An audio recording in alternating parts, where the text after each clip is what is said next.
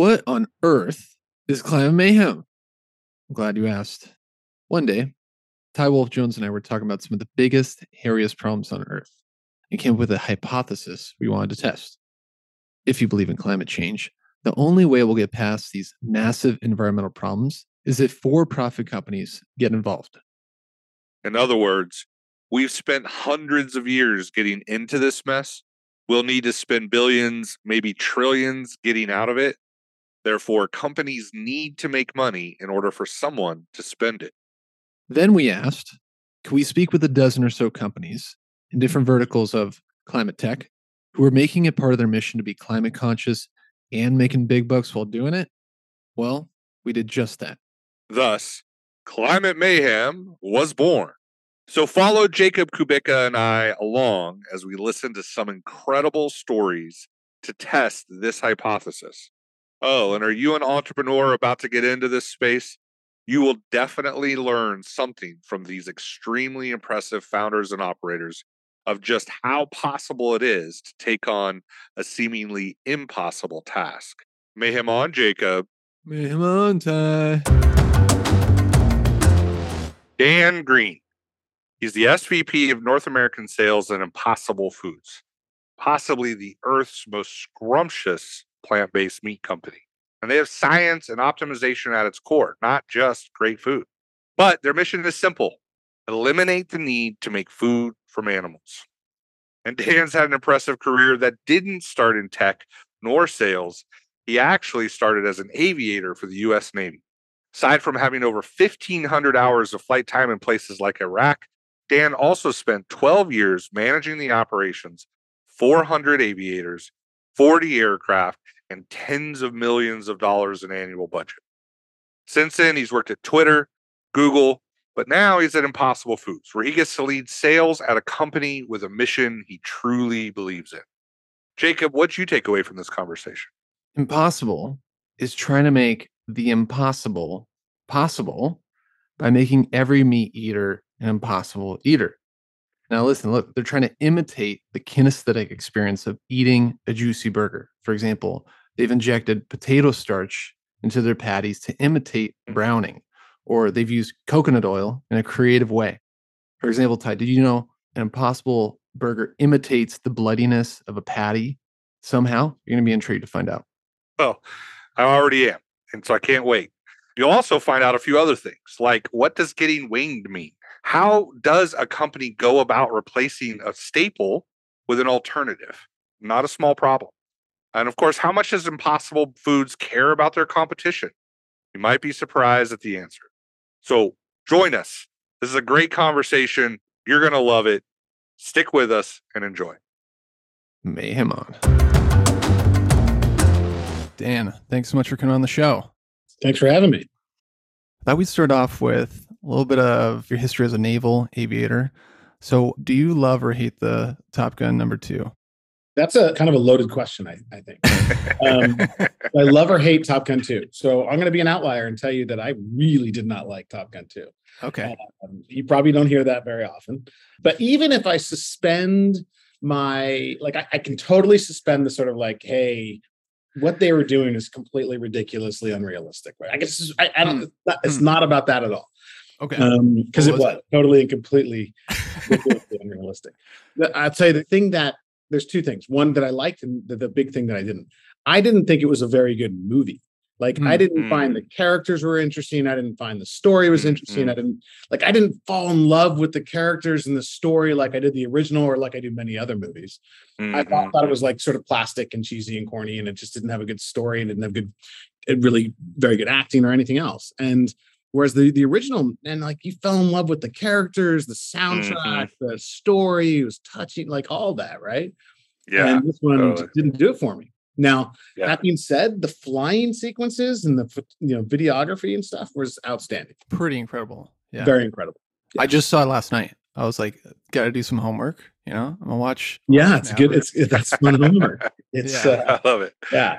I guess it was the unreal. It was unrealistic. The this is the mission. You have to fly super low through this enemy territory, just back and forth, and you got to like escalate to the top of this mountain. And you got to go down. The mission was a little, The yeah, mission was felt a pretty. little Ty, you, Ty, you saw it too.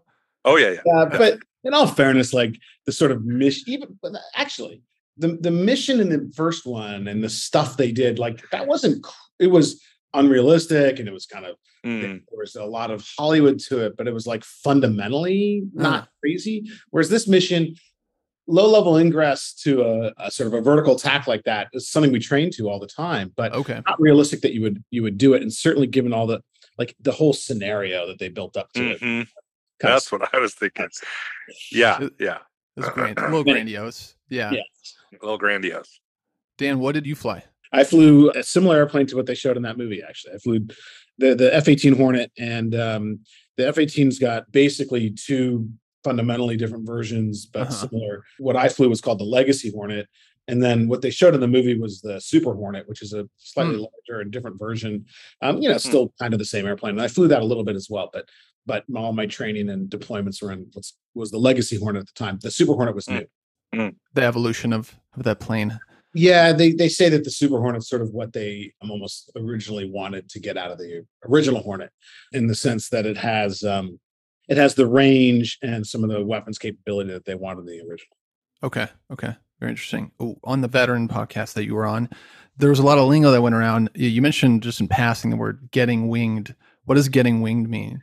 Oh, so when let's see, it means you when you're actually given your aviator wings, and, and it means you've completed um, training. So you graduate Ah. from college, or from in my case, the Naval Academy, and you get commissioned as a ensign or second lieutenant in the military, which is the first rank of any officer grade, and then you go through training. And in fact, anything you do, whether it's ships or tanks or anything, supply chain, you're going to spend anywhere from six months to, in my case, two years going through training for that hmm. profession.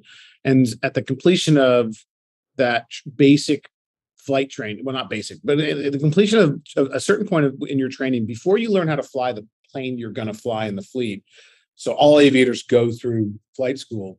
And at the completion of flight school, you get winged and you're officially an hmm. naval aviator. And then you go learn how to fly the specific airplane that you're going to fly in the fleet. Got it. Very interesting. And and I I don't know if this is what it's like in naval aviation, but I guess it is what it's like in tech. Is they interview to find the right fit, but in uh, the military, for example, it actually might be they accept a lot of people and then they filter out to get the right qualification or someone who's like really dedicated or has the right skills and has that discipline. Do you see it like that too a little bit? Is like how do you become a, a, a naval aviator? there is a lot of filtering. I mean, it's not designed specifically to filter. It happens in the process, whatever the process is for any kind of training, you end up filtering, but it's not it's not designed to weed people out. I mean, if anything, if you think Mhm. about it, ideally they'd have some set of signals that indicate that you're going to be a great aviator or whatever it is, right? Mhm. and they could they could interview and, and or test for those things and then have a 99% throughput rate because every person who who fails through fails out or washes out or, or or doesn't complete training is a is a total waste of money and resources Right. Yeah. Mhm. same thing could be said for interviewing at a company and so yeah i mean essentially the navy so every year they basically say they look at their whole you know the whole organization and say look we're going to need this many aviators and this many sub drivers and this many ship drivers and so on and so forth Mhm. And then those positions become available to all the sort of newly commissioned officers at different points throughout the year. In order for you to have your choice you have to be physically qualified for whatever your choice is and then it has to be available. And it's conceivable like at the naval mm-hmm. academy the naval academy we graduated a thousand back when i was there we we, we started with 1400 we graduated a little less than a thousand. And Oh wow. They ranked you one through a thousand based off of your academic score and your military score over the course of this was three and a half years in. And then they called down number one through 25. you got in line at this you're in this you know one area and you got in line Mhm. and you went into the selection area and you selected your profession and aviation went out at say number 700 if you were ranked lower than Mhm. 700 you weren't going to get an aviation spot as an example hmm Right. The 1400 to 1000 is extra extra interesting to me because ty and i both have have worked or I, I still work on the supply side of marketplaces and i'm always thinking about like for example at assurance it was a marketplace for insurance agents and insurance shoppers. My role was to get thousands of insurance agents ultimately right? And that that kind of funnel that filtering of how many start at the top and then come out the end like really you can put a science to it and some sort of modeling right if you do Oh, it yeah. x amount of years and i imagine the military the navy can all do some sort of like rough calculations based on you could say conversion rates right oh yeah yeah they've got tons of data they've been training pilots or infantry officers or whomever for a long time and the military is a very large scale training organization so they Right. Yeah. Right. Yeah. yeah, whole they have whole offices and buildings of people devoted just to training. Wow. Yeah. Makes sense.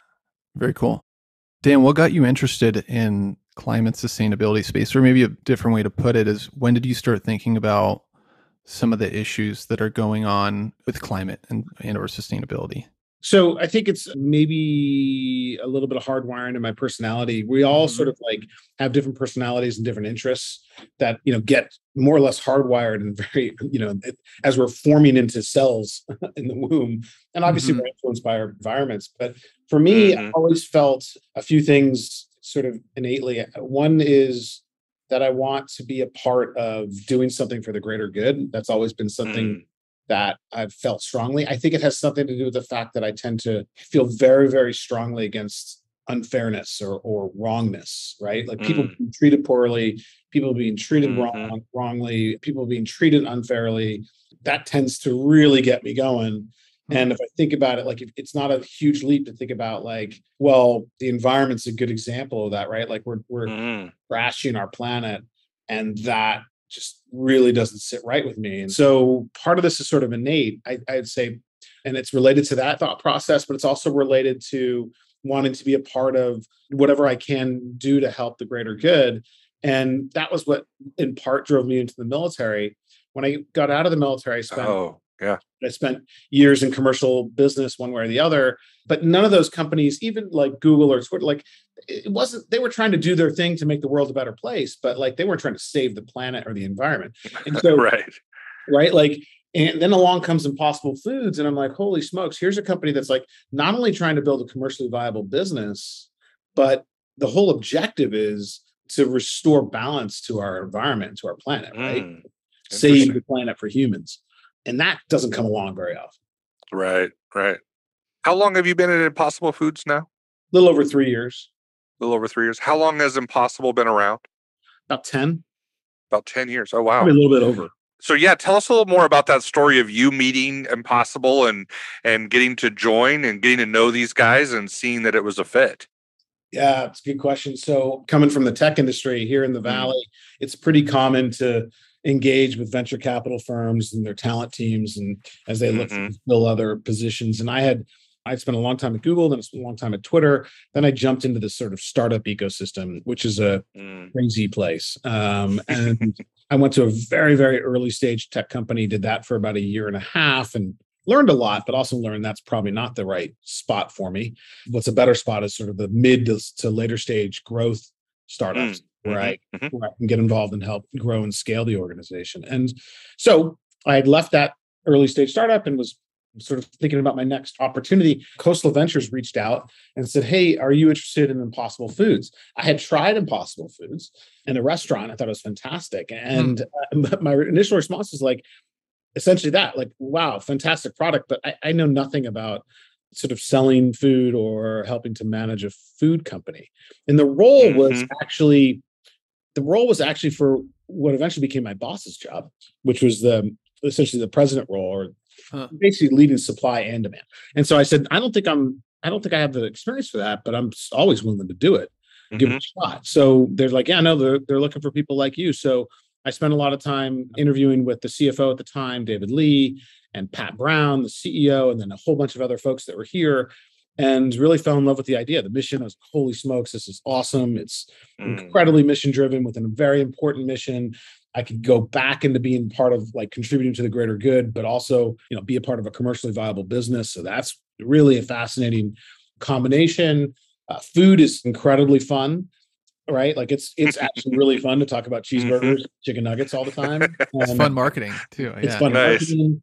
And so I was like, I, I really fell in love with it. And but in that process, you know, I was really clear with Pat and David at the time, like, guys, you can find somebody like I haven't I haven't even been a part of a company making a physical good before. Like half the stuff you Mm. want me to do, I know how to do. The other half, I would just, you know, I'd figure it out and I'm more than Mhm. willing to do it. I'm I'm here for it. But you also could find somebody with more horsepower. And they agreed. And so they hired my boss, uh, Dennis Woodside, who just Mm. left couple weeks ago. And Dennis had actually more experience and he had he was the CEO of Motorola for a little while. So he'd been a part of a company making a physical good. He came on board and I was still consulting and helping different companies. And six months later, he gave me a call and said, Hey, I heard that you were interviewing for my job. Why don't you come lead sales? And that's a much better fit for where I'm at right now, my experiences. And that's how it happened. Nice. And so today, what is your role? So I lead sales in, in, in North America, which is essentially 95% of our business, and Canada and the US. And then we've got a few international markets that we've also um, developed some teams and, and sell into as well. So Impossible's really made, you know, the news and their name in, in the last few years, but it's obviously been around longer than that, building that. And when you look at on their website, they're talking a little bit about trying to get everybody to eat an impossible burger. Who is your customer today? How are you getting that out there? I mean, you guys have gone about it some unique ways. And as the sales guy, I'm sure you're having fun talking to different people and getting it into their hands. Who are your ultimate customers right now and who are you going after? Uh, so our ultimate customer would be anybody, anybody who eats meat or doesn't eat meat. Mm. Okay. Um, but we we're going after the meat eaters. Pat's vision for this company was brilliant. So you know he took time off to figure out what he wanted to do in the sort of third trimester of his life. And this was probably 12, 13 years ago. And he he thought, okay, what are the biggest problems facing society, and how can I be a part of helping that? solving for those problems and he happened upon climate change and then he happened upon the fact that animal food production is certainly the single biggest impact on climate Mm. and all these interesting ways More so than he- transportation. more than transportation even. Yep. Okay. And so um, uh, it comes down to land use, which we can get into. But but anyway, the um, point is is that he said, okay, well, it's it's animals and it's mostly cows and, and producing cows and eating cows. Hmm. They're killing us. We got veggie burgers. Why don't they work? Well, it turns out that because veggie burgers like aren't as nearly as good as a burger. Burgers Mm. delicious. It's freaking delicious. Mhm. People love it. And he's like, well, okay, then there's no reason that we have to use a cow to make a burger. It's not like nature designed cows to make burgers for us. Then it's a, it's designed to be a cow. And and his scientific mind looked at it and said, we can reverse engineer the cow, take it out of the mm. picture, and go from plants to burger instead of plants to cow to burger. Brilliant. And then if we do that and do it really, really well, then we'll create a veggie burger essentially so good that the market demand will make the change. We don't have to convince hmm. anyone. Just make it as good or better than the cow, and the people's stomachs and mouths will take care of the rest. And it's brilliant, and it, and it's it, it it is beginning to work, and it will work. There's no fundamental reason that you have to get um, meat from a cow or from a pig or from a chicken. You don't have to. I Mhm. think you know Tesla's proven that you you actually can have a high performance, decent range on a vehicle and and have it be battery powered. And I think we've proven that you can make ground meat from plants and have it taste so good that you don't miss anything from the animal. And we're just beginning. I mean, we are just beginning. And so I think it's uh I think that that premise really works. What was the question? I went off track. No, no, no, you didn't. That, that, that was a, a great a great intro into it. I, I was thinking also I know. what Yeah. you kind of teed up. Go ahead, go ahead. Then what, no, what no, no. I you think you were asking like, how did we get to this point and se- selling the product? Sure. Who Yeah. are the customers? Yeah, Yeah, yeah. But anyway, the whole point being that our customer is our customer, our consumer, our desired consumer is the meat eater, and the ninety plus percent of our co- Yeah. consumers are meat eaters. Wow. Wow. Yeah. Okay.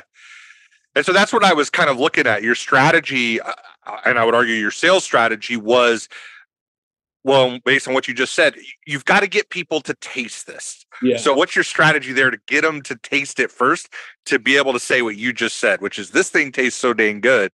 It, I don't feel like I'm missing anything. In fact, I might prefer I prefer this. You know, Right. it happens. It happens in a lot of different ways because people buy meat and buy food all over the place. You know, they buy them. They they eat meat in restaurants or or food in restaurants. Mhm. Uh, They Mhm. buy it at the grocery store. They buy it at the convenience store. They buy it at the drugstore. Mm-hmm. They buy it at the, the sports arena, the hospital, the Interesting. colleges and universities, Yeah. all over the place. So you want to find ways of getting to the right customers and consumers in all these different places. The early version of our product was very different than the version we have today. The version we have today goes back to about three and a half years ago. The version Mm-hmm. before that was a, a different formulation and it didn't perform nearly it tasted really good if it was done right but like your average person would have it wouldn't work in retail because your average person would kind of mess it up and it wouldn't taste good. Oh, so we started the original version we started going after celebrity chefs and gastropubs and the likes because we wanted to get that kind of vindication right? Like and and if they're Yeah. serving it's got to be good and and then also that kind of expertise in preparing it. And that worked really really well. We got into a couple thousand restaurants over the first couple of years. And then in the beginning of 2019 we launched this newer version of our product that's ready really for prime time and that's when we hit an inflection point and began to really scale the business into mainstream points of distribution. We we signed Burger King and and, and Starbucks, and then we also Mhm. launched our product in grocery and retail. So now we're getting people to try our products, whether it's walking into a Burger King and getting a Whopper for a couple of bucks, or it's walking down the grocery aisle and either sampling it because some stores are now sampling again, or better yet, buying a two pack patty and trying it at home. So we're kind of hitting people all over the place to try and get them to sample it. super interesting. And I think, yeah, that's the creative sales strategy of get it into people's get them to taste it, right? And and taste it. And they're gonna do it if they if they go with somebody they trust, like a chef at a restaurant. I think that's super unique. When I think about the Burger King, one of the questions we were talking about was this idea of the sustainability, right? The founders started with this idea of helping to save the planet, but I think people think of veggie patties for different reasons, right? Maybe health, maybe other reasons. So when you think about a Burger King and the sustainability message and this idea of like we're trying to shift behavior of getting people to try this, do you care, I guess, about the sustainability message at that point, or is it just enough to get it into their mouths? And where do you go from there? Like I go at Burger King, am I just trying it to experiment? How do I get that message that this is either for my health or for sustainability? Yeah, so I, I think if you go back to look at our messaging and our and, our focus over the last several years, because you know the company's been around for 10 plus years. We've only been commercializing the product for about five, going on six years. And if you look at the history of Wow. that effort, most of our messaging is around sustainability. and Right. Okay. And it Yep. turns out, frankly, I don't think people make decisions based off. I mean, half this country doesn't even believe in global warming. Right. Yeah, I'm Right. on the numbers, but like right, tens of millions. It's true. Yeah, Yeah. absolutely. Yeah. So I don't think, and, and even the people that do believe in it, like it's like people tend not to make changes until it's like in their face, right? Mm, It's even hard Yeah. to believe, even when you believe You it. know, you don't start Right. filling sandbags until there's a flood coming. Right. Exactly. It's like so your average person chooses plant-based meat because of health, right? They think it's healthier for hmm. them. In fact, it is if you look at it objectively. It's healthier for them, and they're making the choice because of health. The reason they come back or they don't come back is because of taste. If something tastes bad, Sure. majority of people, not everybody, the majority of people are like, look, if that doesn't taste really good, I'm not doing it. Now, some people, Yeah. we tend to call them vegans and vegetarians, they're going to try it. And if, even if it's not the greatest, they're more important. It's more important to them to be vegan or vegetarian and sacrifice a little bit in some cases. Whereas your average meat eater, which is the majority of people, if it doesn't taste good, they're not coming back.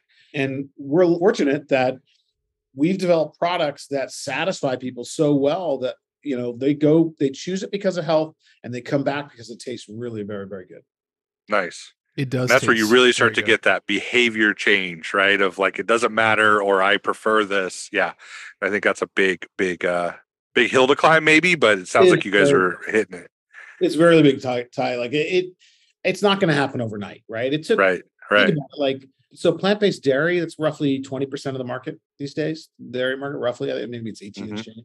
but you know Mhm. That's pretty you big. go back in time like that's been around for like 30 years forever yeah soy milk's been Yeah, around soy milk. forever. So it's going to take, yeah. it will take a while, but um, yeah, I, I think that in my mind, I'm probably less than objective, I suppose, because I work here. But if I just think about certain things, right, it's inevitable that the vast majority of cars are going to be powered by mm. electricity.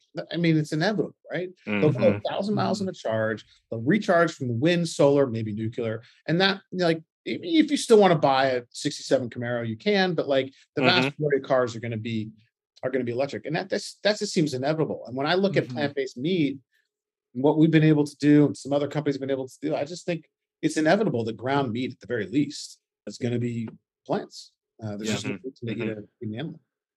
It makes me yeah. think about why why do I eat meat? Why would I? Right. And it's as much I realize growing up it was as much a logical answer as an emotional one.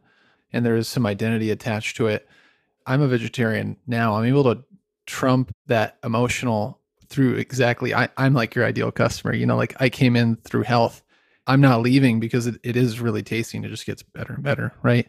So i think that's it's fascinating. I feel like we could do an entire episode just just on that. I guess switching gears just a little bit here. So pat brown he was involved in academia uh, and research for a long time. He was involved in even some research around hiv aids i i found. But impossible took the capitalist route of this. You know, Pat wasn't an MBA graduate or a business guy. Why do you think Impossible took the more capitalist for profit route with this? That's a pretty smart guy. Okay. He started out as a pediatrician. He's been a vegetarian for since the 70s. Uh, he eventually got into academia and, and all sorts of other sort of related fields. He is he's brilliant.